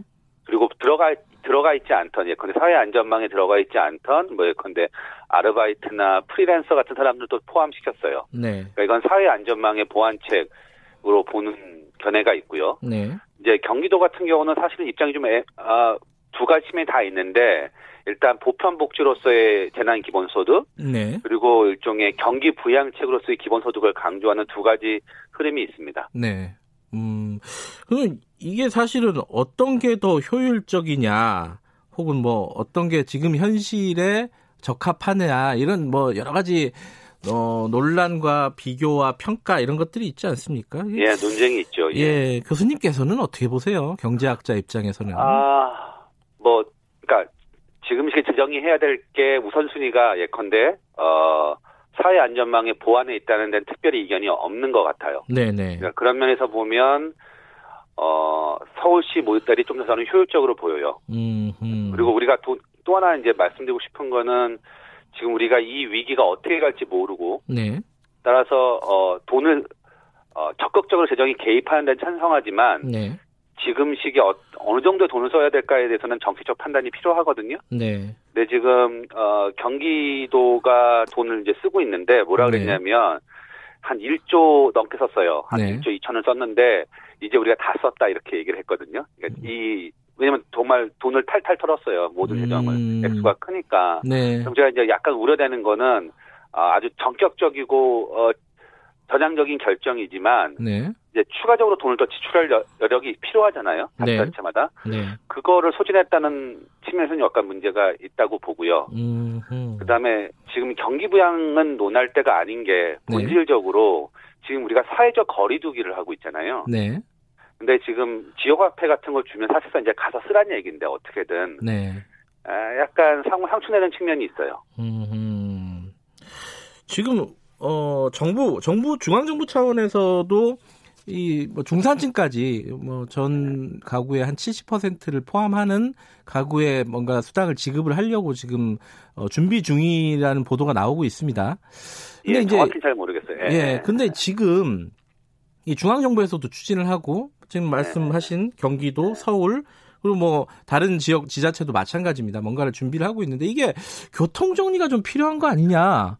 이 얘기는 계속 나오고 있어요. 어떻게 보세요, 이거는? 사실 논리적으로는 교통정리를 한다는 건 좀 그래요. 왜냐하면 이제 자치단체도 자치단체 나름의 사정이 있잖아요. 그러니까 그거에 맞게 그리고 더 정보를 정확히 갖고 있을 수 있기 때문에 현장에 가까이 있기 때문에 그 상황에 맞게 특히 사회보험금이라면 사회보험의 보완책이라면 그걸 다르게 지급하는 게 사실 정상적이에요. 왜냐하면 대구랑 다른 지역이랑 같다는 것도 좀 우습잖아요. 그렇죠? 피해 정도가 다른데. 근데 이걸 보편적 복지로 보고 거기서 배제된 분들이나 다르게 맞는 분들이 또 항의할 수 있잖아요.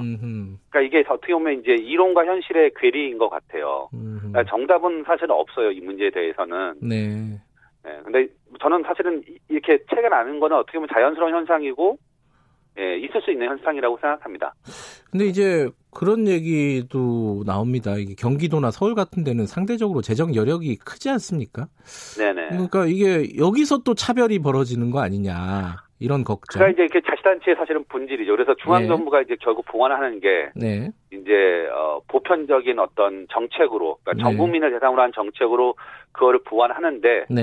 이제 한계가 있는 거죠. 왜냐하면 자치단체를 우리가 지방자치 제도를 채택하고 있는 이상 이런 차이가 나는 건 어쩔 수 없는 거예요. 그렇다고 또 동일하게 다 주는 것도 사실은 앞뒤가 안 맞죠. 아까 했던 지역별 피해 격차가 있는데. 이 와중에 이런 재난 기본 수당, 재난 수당 같은 걸 지급하는 와중에 여러 가지 좀 마찰도 좀 있었습니다. 예컨대 대구 같은 경우에는요. 지금 신청을 3일부터 받기로 했다는 거예요. 그래갖고 총선 끝나고 지급을 한다. 처음에는 그렇게 얘기를 했다가 나중에 조금이라도 땡긴 건데 이런 문제들이 발생을 해요.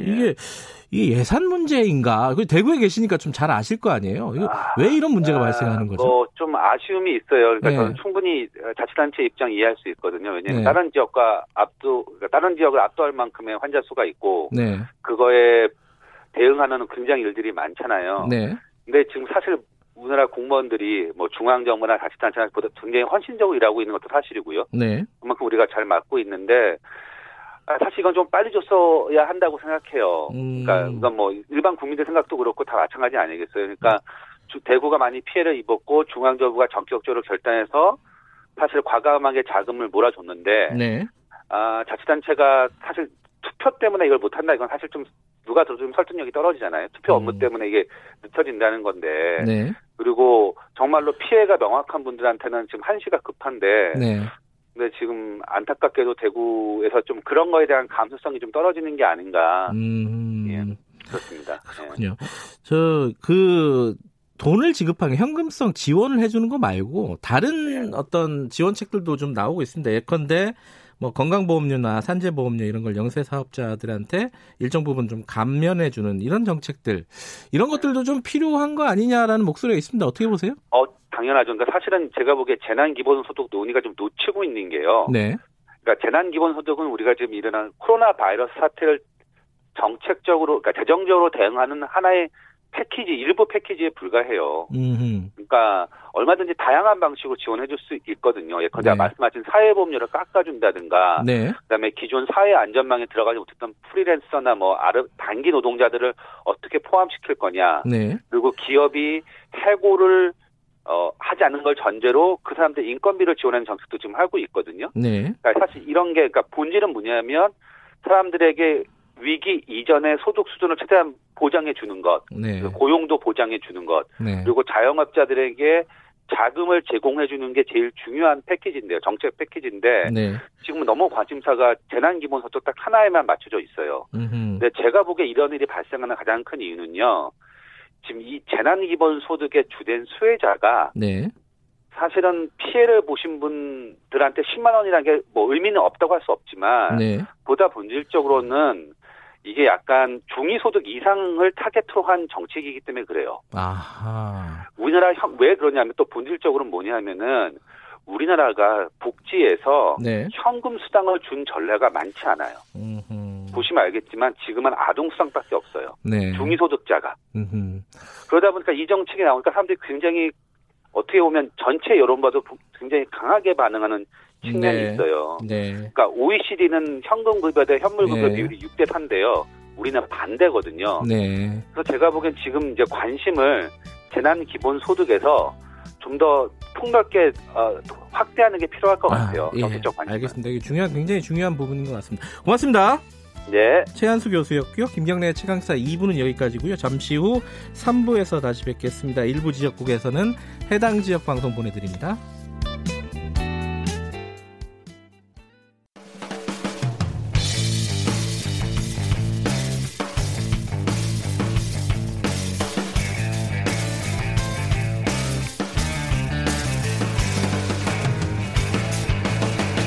김경래의 최강시사.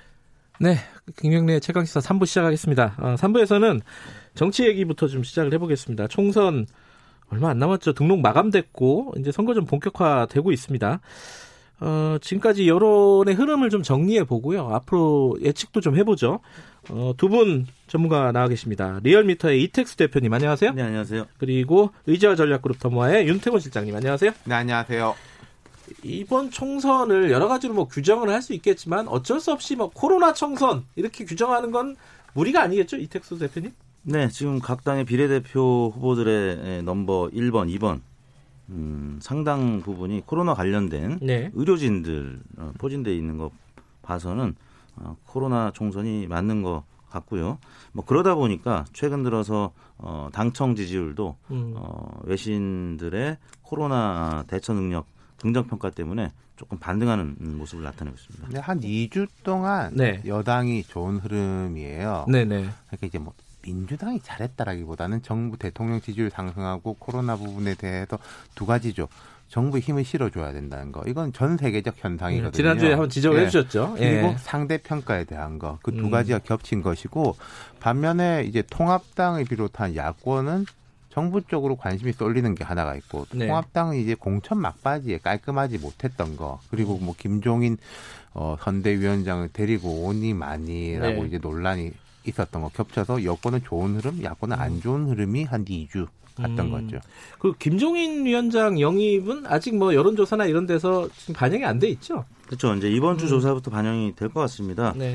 일단 두 가지 측면에서 봐야 될 것 같은데 첫 번째는 못 살겠다 바꿔보자 이런 이제 예. 내용으로 얘기를 했습니다. 그런데 아까 이제 외신 보도 얘기했지만 이제 김종인 위원장이라든지 미래통합당에서는 선수 교체를 얘기하는 겁니다. 그런데 예. 이제 외신에서는 선수 교체가 아니라 선수 영입 얘기가 나올 정도로 예를 들면 K리그에 선수 이제 바꿔보자라고 얘기하는데 프리미어리그에서 그 선수 영입 스카우트 제의가 있는 거와 마찬가지로 지난주에 G20 정상회의에서 문재인 대통령 화상회의를 했는데 우리 현 정부의 여러 대처 능력에 대해서 긍정평가하면서 좀 도와달라 이런 다른 정상들의 네. 도움 요청이 있었습니다. 이런 부분 때문에 정권 심판론적인 접근이 좀 어렵게 된 측면이 있습니다. 물론 이제 조금 전에 말씀하셨지만 이번 주 분위기가 또 바뀌어질 수 있고 다음 주 분위기 또 바뀌어질 수 있기 때문에 네. 섣부른 판단일 수 있는데 아무튼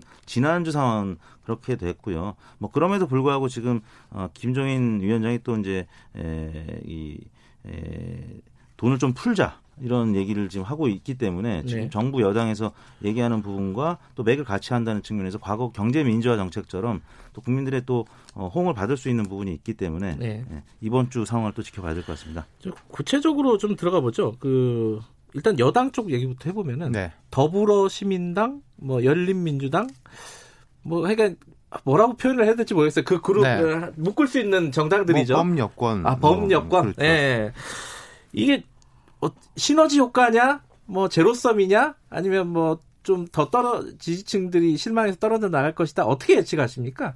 윤태곤 실장께서는. 아까 제 2주 동안 이제 예. 민주당하고 정부가 좋은 흐름이라고 했잖아요. 네. 이 열린민주당이 나타나가지고 한 1-2주 동안은 마이너스 썸보다는 제로 썸 내지는 약간의 시너지, 약간 아주 폭발적인 플러스라기보다는 네. 이게 좀 관심도를 집중시키고 네. 바이럴 사람들이 여기에 대해서 자꾸 이야기를 하게 하는 것이고 그런 쪽의 부분이 있었던 것이고 근데 여기서 한 이번 주부터는 좀 조심해야 될 거예요. 무슨 말씀이냐면 이게 이 화제가 되는 게 여권 지지층 바깥으로 중도층, 보수층까지 가면서 이제 역효과가 날 수 있다라는 등등 예컨대 이런 보도들도 있던데 더불어시민당의 비례대표 1번으로 영입된 그 의사 선생님이죠. 네.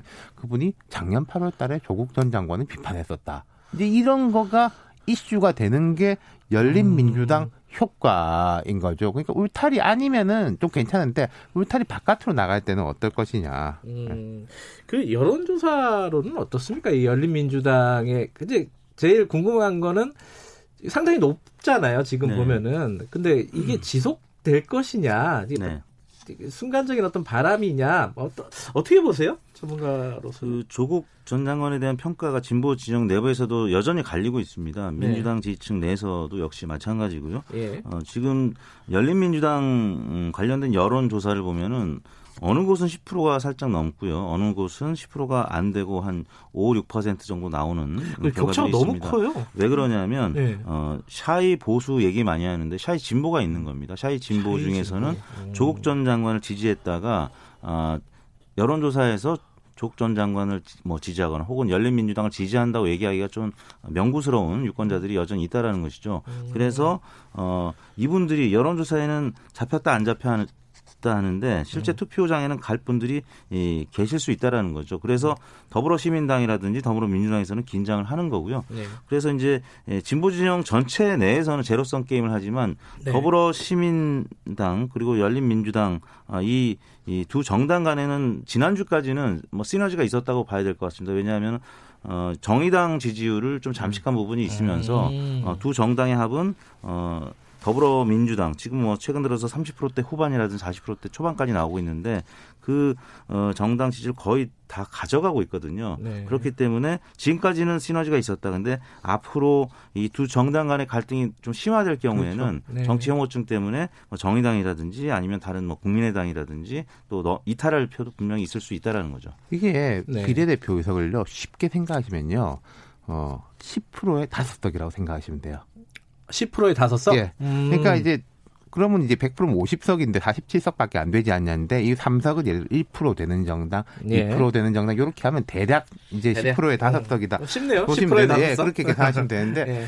이택수 대표님 말씀하신 것처럼 만약에 열린민주당이 강하게 나간다면은 네. 그것은 통합당의 걸 가지고 오는 게 아니라 민주당이라든지 정의당 몫을 가져올 가능성이 높은 거죠. 조국 전 장관 프레임이나 이런 네네. 쪽이니까 그 부분에 대해서 더불어민주당 쪽에서는 그러니까 좀 촉각을 곤두세울 수밖에 없는 그런 것이죠. 그리고 또 만약에 이 여권의 전선이 지금 코로나 때문에 사실은 평가가 괜찮은 거지 않습니까? 네. 안정적으로 대통령하고 정부가 국정 운영을 하고 여당도 이렇게 뒷받침한다는데 여권의 전선이 만약에 조국 전선으로 간다면은 그건 국민들의 평가가 조금 달라질 수 있는 거죠. 지역구에도 별로 좋지가 않다는 거죠.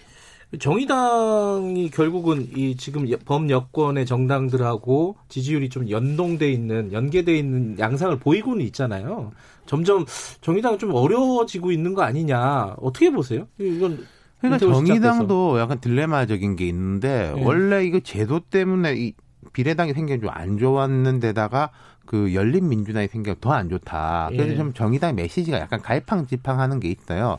어떤 좀 비례대표 후보들 청년들은 뭐 우리가 이제 조국 전 장관 국면에서 잘못했다, 반성한다 네. 이렇게 하는데 심상정 대표라든지 지역구에 나간 사람들은 또 약간 좀 범여권에 있는 듯한 이런 이미지를 주려고 하거든요. 통합당을 네. 공격하면서. 단일화하자는 얘기도 지역구에서 나오고요. 뭐 네. 그러니까 그런 데 대한 약간 딜레마, 이러지도 못하고 저러지도 못하는 게 있는데 오늘인가 심상정 대표가 뭐 약간 발표를 하나 봐요.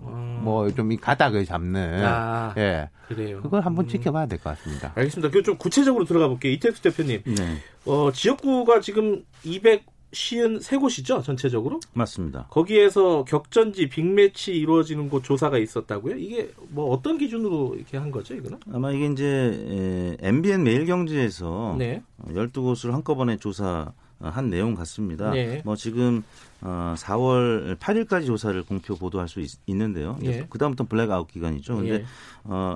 후보 공천이 좀 뒤늦게 확정이 됐기 때문에 일제히 지난주부터 조사 결과들이 이제 발표가 되기 시작했는데 네. 12곳에서 10곳이 예. 뭐 오차 범위 내더라도 우세한 지역이 더불어민주당이 10개를 네. 가져간다라는 것이고요. 잠깐만, 요거 조사 개요부터 먼저. 조사 개요는 12개라서 다 말씀드릴 수가 없습니다. 12개가 각각이에요? 예, 수치를 뭐 제가 구체적으로 말씀드린 게 아니기 때문에. 매일경제가 어디에 의뢰한 거죠? 이건? RN서치에 의뢰한 것 같은데요. 네, 자세한 내용 중앙선거론사 심의원의 알겠습니다. 홈페이지를 보시면 되고요. 일단 12곳 중에서 어떤 지역들은 오차범위를 넘는 수준으로 앞서가는 지역들이 있는가 하면 또 오차범위 내에서 박빙으로 앞서가는 지역까지 합쳤을 때 10곳이라는 거고요.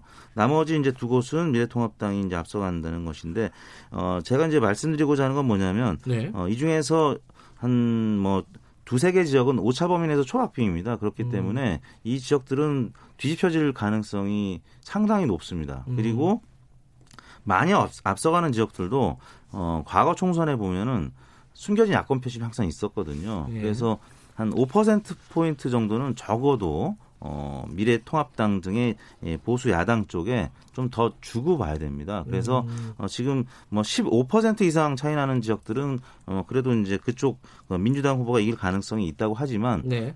뭐 한 5%에서 10% 차이는 사실 언제든지 뒤집힐 가능성이 있다라고 봐야 되기 때문에 12곳 중에 10곳이 민주당이 우세라고는 하지만 제가 봤을 때는 그리고 뭐 저 같은 여론조사 전문가들이 봤을 때는 한 6-4 정도로 민주당이 우세한 정도지 이게 뭐 어느 쪽으로 확 기울어진 상황이다라고는 보기는 어렵다고 봐야 될 것 같습니다. 윤태곤 실장은 어떻게 보세요?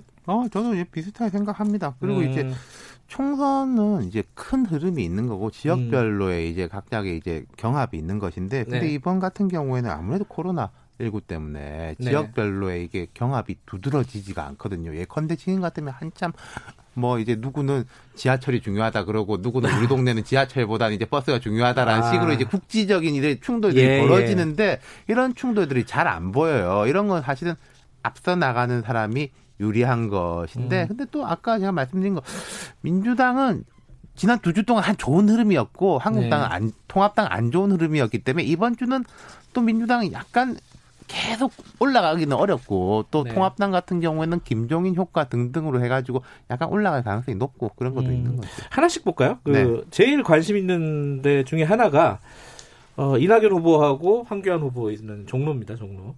여기는 근데 격차가 꽤 많이 나요. 이게 점처럼 안 좁혀진다 이런 느낌도 있는데 실제로 여론조사를 면밀하게 보면 어떻습니까?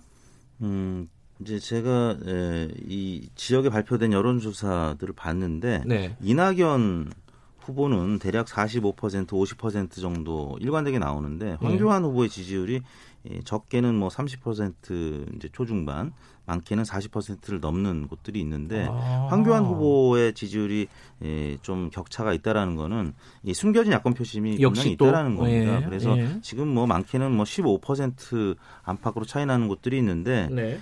전문가들은 이렇게 사실 전망하진 않습니다. 왜냐하면은 지난 2012년 때 문재인 박근혜 후보가 박빙으로 붙었을 때 이 지역에서 역시 3%포인트 차이로 문재인 후보가 앞섰습니다. 결과는 박근혜 후보가 당선이 됐던 선거였는데 네. 아무튼 이 지역은 그렇기 때문에 한 자릿수 격차로 결론이 날 것이다라고 보는 전문가들의 의견이 훨씬 많고요. 지금 여론조사는 아직도 많이 남고 부동층이 굉장히 많이 있기 예. 때문에 이분들 중에는 야권 표심, 샤이 보수가 조금 더 많을 것이다라고 보는 것이죠. 이게 지금 여론조사 개요를 말씀해 주시긴 힘들겠네요. 여러 가지. 이건 수치를 얘기 안 했기 때문에. 예. 예. 이 정로를 보면요. 예. 이낙연 후보자는 되게 강점이 수비형, 아웃복싱, 안정감 부분에서 강점을 가지고 그렇죠. 딱 그렇게 보이잖아요. 네. 봐도. 예. 그러면 이제 황교안 후보자가 이제 뒤쫓아가는 사람이기 때문에 공격형으로 파고들어야 되는데 이게 좀 뭐 전국적인 부분에서는 발언들이 좀 세긴 하지만은 이 이낙연이란 이 수비벽을 좀처럼 잘 못 뚫는 느낌이에요. 그 이낙연이라는 사람이 이렇게 잘 부딪혀지지도 않고 이렇게 싹싹 피해 나가는 느낌? 그런 느낌인 거죠.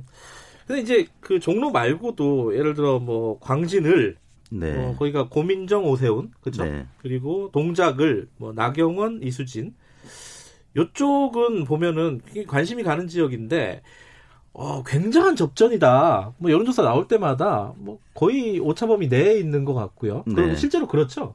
뭐 동작을 같은 경우에 예. 이 많은 조사들이 이수진 후보가 이제 오차범위 안팎으로 앞서고 네. 있는데 또 당선 가능성 나경원 후보가 또 앞서는 결과들이 많습니다. 그것도 뭐예요? 광진보다는 동작이 좀 벌어져 있죠. 아 그런가요? 네. 네. 그러니까 이제 현역 의원들이 당선 가능성이 이제 원래 높게 나타나는데 예.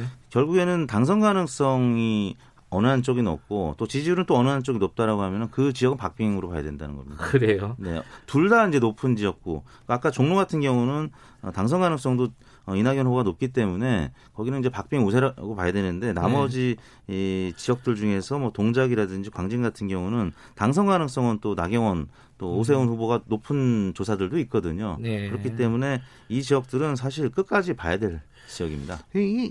약간 비슷하면서 약간 차이가요. 네. 고민정 오세훈 후보자 같은 경우에 여야 대결 플러스 개인 대 개인의 대결도 보여요. 네. 고민정의 신인과 오세훈이라는 뭐 이제 경험이 많은 중진 정치인. 근데 동작을 같은 경우에는 당연하게 이제 당대당 여야의 대결이 있지만은 나경원 대 이수진의 대결이라기보다는 나경원에 대한 찬반 투표식의 선거로 진행되는 느낌이 있다는 거죠. 그러니까 광진은 오세훈 후보자가 현역 의원도 아니지 않습니까? 그러니까 네. 오세훈에 대한 심판이라기보다는 좀 격돌의 느낌이 있는데 동작을은 나경원에 대한 평가 계속 할 거냐 나경원이. 그만해야 되느냐. 뭐 이수진이 좋냐 안 좋냐보다는 그쪽의 느낌이 강해서. 그렇죠. 나경원 전 원내대표는 이번에 당선이 되면은 이제 서울시장 도전 가능성도 있고 네. 또 차기 대통령 네. 대권 주자로서의 가능성도 있기 때문에 네. 그런 차원으로 접근하는 동작을 유권자들이 제법 있을 겁니다. 진짜 같으면서도 좀 다른 지역구군요. 광진을이 네. 광진을하고 동작을은. 네. 자, 이게 TK, PK 얘기는 뭐 계속해서 나오고 있는 얘기인데 지금 흐름은 좀 변화가 있습니까? PK가 최근에 좀 변화가 있었습니다. 어떤 변화가 있죠? PK가 사실 TK에 이어서 반문 정서가 많이 확산된 기류가 보였었는데 네. 지난주에는 이제 당 청지율이 좀 반등을 하면서 PK도 다시 민주당 후보들이 조금 치고 올라가는 지역들도 있었고요. 네. 뭐 대구성 이제 김부겸, 주호영 이 대결 구도에서도 어떤 조사에서는 주호영 후보가 앞서고 어떤 조사에서는 김부겸 후보가 예. 약간 뭐 오차범위 내에서 앞서는 조사들도 발표가 되고 있기 때문에 네. TK, PK도 과거와는 좀 다르게 네. 이쪽에서는 사실 민주당이 이제 열세 지역 아니겠습니까? 그래서 네. 여기서는 민주당 표가 좀 숨겨진 표가 있기 때문에 네. 이 지역도 여론조사를 있는 그대로 보는 전문가들은 없고요. 향후에 이 숨겨진 표심이 어느 쪽으로 기울지 이 부분을 좀 봐야 될 것 같은데 그러니까, 이제 선거가 시작됐기 때문에 한 네. 일주일 정도는 더 봐야 될 것 같습니다. 2018년 지방선거 기준으로 하면요. 부산, 울산, 경남은 민주당이 다 이겼고 기초단체장도 상당히 많이 이겼어요. 그런데 네. 2018년까지는 못 갈 것이고 그럼 2016년 총선만큼 방어할 수 있을 것이냐 없을 것이냐 네. 정도가 이제 관건일 것이고 이태규 대표님 말씀하신 것처럼 지난주, 지지난주에는 전반적으로 여권이 다 좋은 흐름이었기 때문에 PK도 마찬가지였는데 근데 여기 또 야당에 약간 긍정적인 신호가 하나가 있는 게 무소속들이 많이 정리되고 있어요. 그리고 무소속 나가겠다고 하다가 불출마하는 뭐 중진급 의원들 이주영 뭐 이런 의원들이 다 그냥 불출마로 싹싹 돌아서고 있거든요. 물론 네. 뭐 홍준표 전 대표하고 예, TK 몇 명은 있습니다만은. 생각보다는 정리가 좀 된. 특히 PK 지역은 뭐 네. 거의 다 정리됐어요. 그래요. 네. 지금 그러면은 과거에는 그런 게 있었잖아요. 이게 범여권이라고 하긴 뭐하지만 좀 진보 진영 내에서의 어떤 단일화 이슈가 지역구마다 쭉 있어 왔고, 이쪽 보수 쪽도 마찬가지입니다. 무소속과 이 보수 제1야당 간의 어떤 단일화 이슈, 이런 것들은 좀 이루어질까요? 이게 어떻게 보십니까? 좀 이루어질 것 같아요. 그러니까 그래요? 저 말하자면 그 공화당 계열 있지 않습니까? 자유공화당, 친박신당, 우리공화당 그쪽 말고, 예. 예를 들어서 이제 통합당에서 이제 컷오프 당해가지고 뭐 한 사람들하고 이런, 예컨대 서울 구로 같은 경우에는 저 김용태 의원이 이제 전략공천을 받았고, 거의 이제 강요식 후보라고 이제 컷오프된 분이 무소속 뛰고 있는데 여론조사 단일화에 합의를 해놨어요. 뭐 그런 부분들이, 그리고 이제 각각 여론조사들이 나오고 있는 걸 보면서, 예컨대 A하고 B라는 후보가 있는데 B라는 후보가 이게 내가 계속 해봤자 별로 가능성이 없을 것 같다라는 판단이 선다면은 그런 단일화들이 가속이 붙는 것이고, 비등비등하다. 그러면 이제 잘 안 되는 거겠죠. 근데 정의당과 민주당과의 어떤 그런 연대라고 할까요? 그런 것도, 그런 건 좀 쉽지 않은 상황 아니에요? 이제 진보 진영이 사실 이 부분과 관련해서 더 문제입니다. 왜냐하면은 그 비례 위성 정당이 민주당에서 두 개가 이제 나왔기 때문에 정의당 비례 의석을 많이 잠식을 했죠. 그래서 지역구에서의 단일화 연대 가능성이 이제 많이 줄어든 겁니다. 근데 지역구 여론조사들을 보면 정의당 후보들이 대략 3 내지 5%포인트 정도 가져갈 수 있기 때문에, 근데 이제 접전 지역들을 보면 대략 한 3 내지 5%포인트 차이로 갈리는 지역들이 한 30개에서 50개 정도 되거든요. 그러면은 전체 판세를 바꿀 수도 있는 상황입니다. 이 보수 진영은 지금 등록된 후보들 기준으로 보면 많이 정리가 됐고, 무소속 후보들도 대략 뭐 TK, PK 지역에 중심이 돼 있기 때문에, 이런 부분 진보 진영이 수도권이나 아니면 충청권에서 어느 정도 이 단일화 연대가 하느냐, 혹은 그냥 끝까지 완주하느냐에 따라서 일당이 바뀔 가능성이 있습니다. 마지막으로요. 지금 뭐 총선이 뭐 3주도 안 남지 않았습니까? 보름 남았는데, 마지막 그 뭐랄까 변수라고 할까요? 지금 뭐 국면이 이번 주 봐야 된다라고 아까 말씀하셨는데, 좀 유의해서 봐야 될 유권자들이 변수가 어떤 게 있는지 한 말씀씩만 듣고 정리하죠. 코로나19죠. 그러니까 정책적으로는 계약하고 이제 그 재난 수당이라고 합니까? 재난 소득이라고 합니까? 그 부분이 이제 매끄럽게 되느냐의 문제. 그 두 번째는 투표율이죠. 코로나가 이렇게 좀 더 심각해졌을 때 노년층들이 투표 장악을 꺼려 할 것이냐. 오히려 이제 자녀를 둔 30, 40대 여성, 여기가 사실 여당의 완전 표밭이거든요. 그쪽이 좀 투표 장악하기를 꺼려 할 것이냐, 그 문제죠. 이택수 대표, 뭐 저 역시 마찬가지입니다. 투표율이 일단 가장 중요하죠. 지금 최근 여론조사 보면은 20대하고 50대 층에서 조금 투표율이 저조할 것이다라는 징조가 나타나고 있는데, 그거는 이제 20대가 학생층, 50대가 이제 초중고 학부모 층이기 때문에 코로나에 대한 우려감이 좀 큰 세대인데, 만약에 20대하고 50대가 투표율이 좀 저조하다라고 하면 어느 정당이 유리하고 불리할 것인지 이 부분에 관심이 대상이 되고 있고요. 또 코로나 완치율, 뭐 치명률 이 부분도 향후 지켜봐야 될 대목입니다. 선거 미뤄지진 않겠죠? 지금 늦은 거 아닌가? 이미 늦었죠. 알겠습니다. 오늘 두 분 말씀 감사합니다. 감사합니다. 이택수 리얼미터 대표, 그리고 의지와 전략그룹 더모아의 윤태곤 실장이었습니다. 김경래의 최강시사는 짧은 문자 50원, 긴 문자 100원인 문자번호 샵9730 무료인 어플 콩으로 참여하실 수 있습니다. 유튜브 라이브로도 함께합니다.